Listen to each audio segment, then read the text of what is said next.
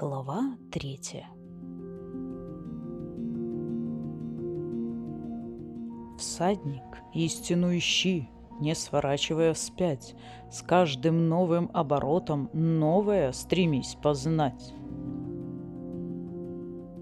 В течение последующих нескольких месяцев распоряжения Флара вызывали среди обитателей Веера бесконечные споры и кривотолки – Однако Лесе эти распоряжения казались логичным продолжением их разговора, состоявшегося в тот день, когда Рамота начала кладку.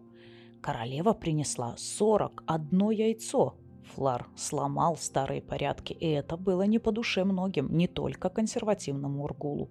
Леса, питавшая стойкое отвращение к избитым истинам, неизменно поддерживала нового предводителя.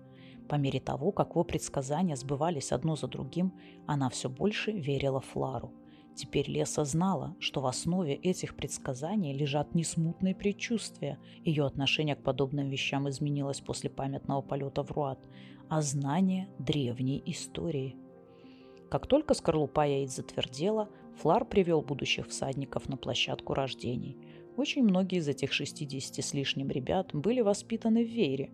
Большинству из них было по 15-16 оборотов – Подросткам следовало привыкнуть к виду яиц и к мысли, что скоро из-под их скорлупы появятся на свет молодые драконы, жаждущие обрести друга.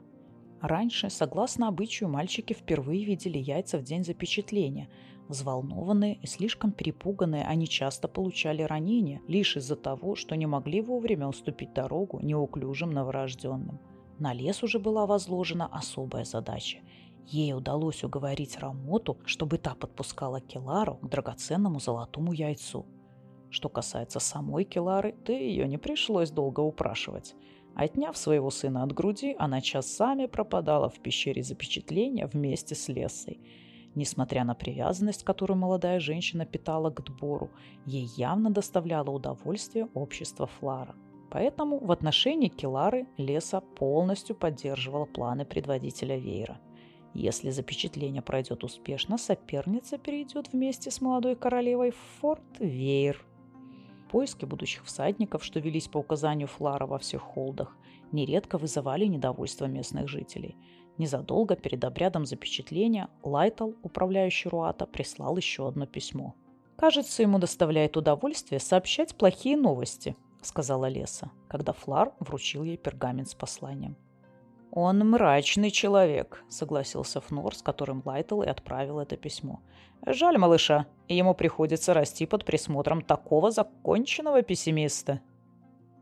Леса хмуро взглянула на коричневого всадника. Ей по-прежнему было неприятно любое упоминание о сыне Геммы, который владел теперь ее родовым холдом. Но все же... Все же она чувствовала себя отчасти виноватой в смерти его матери. И кому же тогда, как не ему, Джексому править в Руате. Кроме того, одновременно владеть Холдом и оставаться госпожой Вейера она не могла. «Думаю, нам следует поблагодарить Лайтела за предостережение», — сказал Флар. «Я подозревал, что Меран еще доставит нам массу неприятностей». «У него алчный глаз, как у Фекса», — заметила Леса. «С алчным глазом или без», — ответил Флар, — «но он опасен. Я не могу позволить ему распространять лживые слухи, что мы якобы забираем в Бенден юношей благородного происхождения специально, чтобы ослабить древние роды. Фнор фыркнул. Среди них гораздо больше сыновей ремесленников, чем отпрысков благородных семейств. «Он постоянно болтает о том, что нити никогда не появятся», — сказала Леса, раздраженно швырнув пергамент на стол. «Появятся. В свое время», — спокойно произнес Флар. Благодаря холодной погоде мы получили отсрочку. Вот и если они не появятся весной, тогда будут причины для беспокойства. А пока...» Он пожал плечами и на мгновение задумавшись сказал. «Однако мы можем кое-что предпринять, чтобы заткнуть рот Мерону».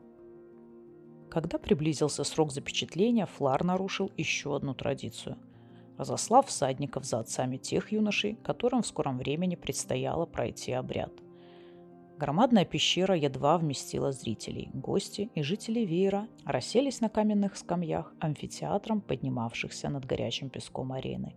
Леса заметила, что на этот раз подростки как будто не испытывали страха. Конечно, все были взволнованы, но смертельного ужаса не было и в помине. Когда молодые драконы неуклюже заковыляли по площадке, Лесси почудилась в их движениях странная целенаправленность, словно подлинное запечатление уже состоялось прежде. Юноши либо отходили в сторону, либо с готовностью выступали вперед, когда удовлетворенно урчащий новорожденный делал свой выбор. Обряд прошел быстро и без единого несчастного случая.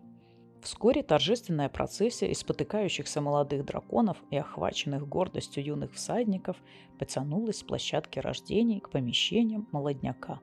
Затем из своей скорлупы выбралась королева и под одобрительный свист драконов безошибочно двинулась к Келаре. «Все закончилось как-то слишком быстро», – разочарованно сказала Леса вечером Флару. Он довольно рассмеялся, пользуясь редкой возможностью отдохнуть после напряженного дня – все прошло так, как было запланировано. Людей из холдов уже развезли по домам. Гости были восхищены как честью, оказанной им веером и его предводителем, так и самим зрелищем запечатления. «Потому что на этот раз все проходило под твоим присмотром», — ответил Флар, пытаясь уложить на место прядь пышных волос, упавшую на ее лицо. Он снова засмеялся. «А ты заметила, что Натан...»